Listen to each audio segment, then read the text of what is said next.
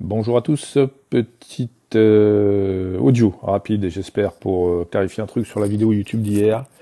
Je me suis peut-être mal exprimé, euh, enfin comme je fais pas de script, ça peut être un peu pas clair des fois. concernant la différence entre le, la valeur du contrat et le la performance, la différence entre les deux qu'il ne faut surtout, surtout, surtout pas confondre, surtout en vente de put.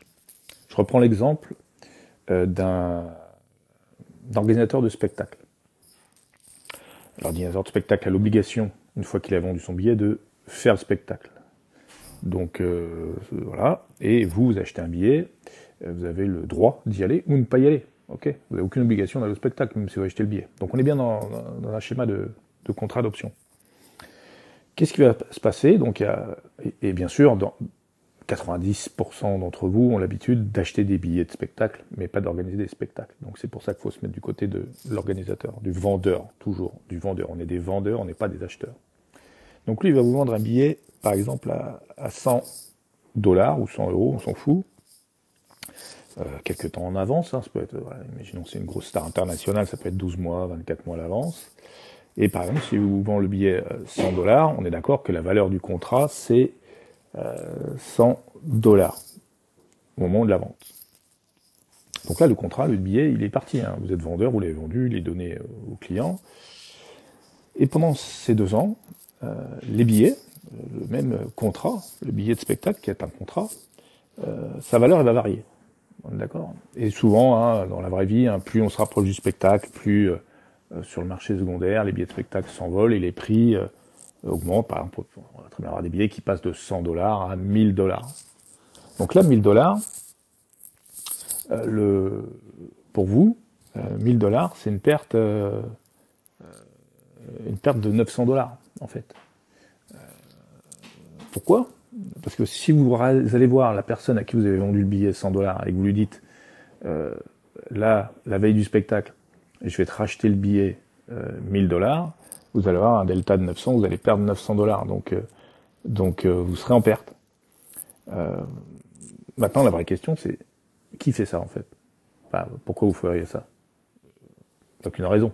Ok, vous avez l'obligation de délivrer un spectacle, la personne en face a le choix d'y aller, et la variation du contrat dans l'intervalle, finalement, on s'en fiche complètement, parce qu'en fait, la question, c'est de savoir est-ce que je serai exercé ou pas exercé.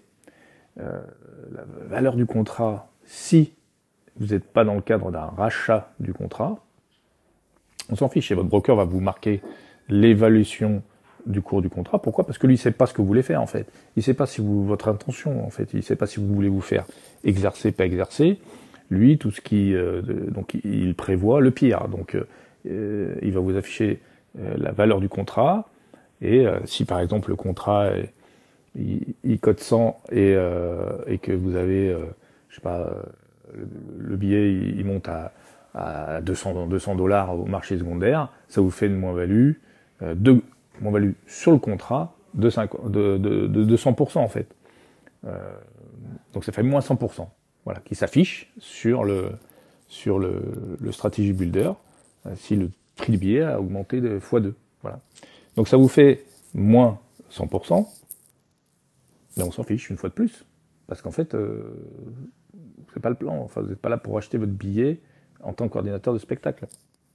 Vous êtes là pour délivrer euh, et respecter vos obligations. Donc tenez-vous-en au terme du contrat et n'en mêlez pas valeur de contrat et performance. Quand vous recevez une prime de je sais pas, X euros ou X dollars et que ça fait 1,2, 1,35, 10% de performance par rapport à votre collatéral, cette performance, euh, elle est toujours la même jusqu'à ce que vous fassiez exercer.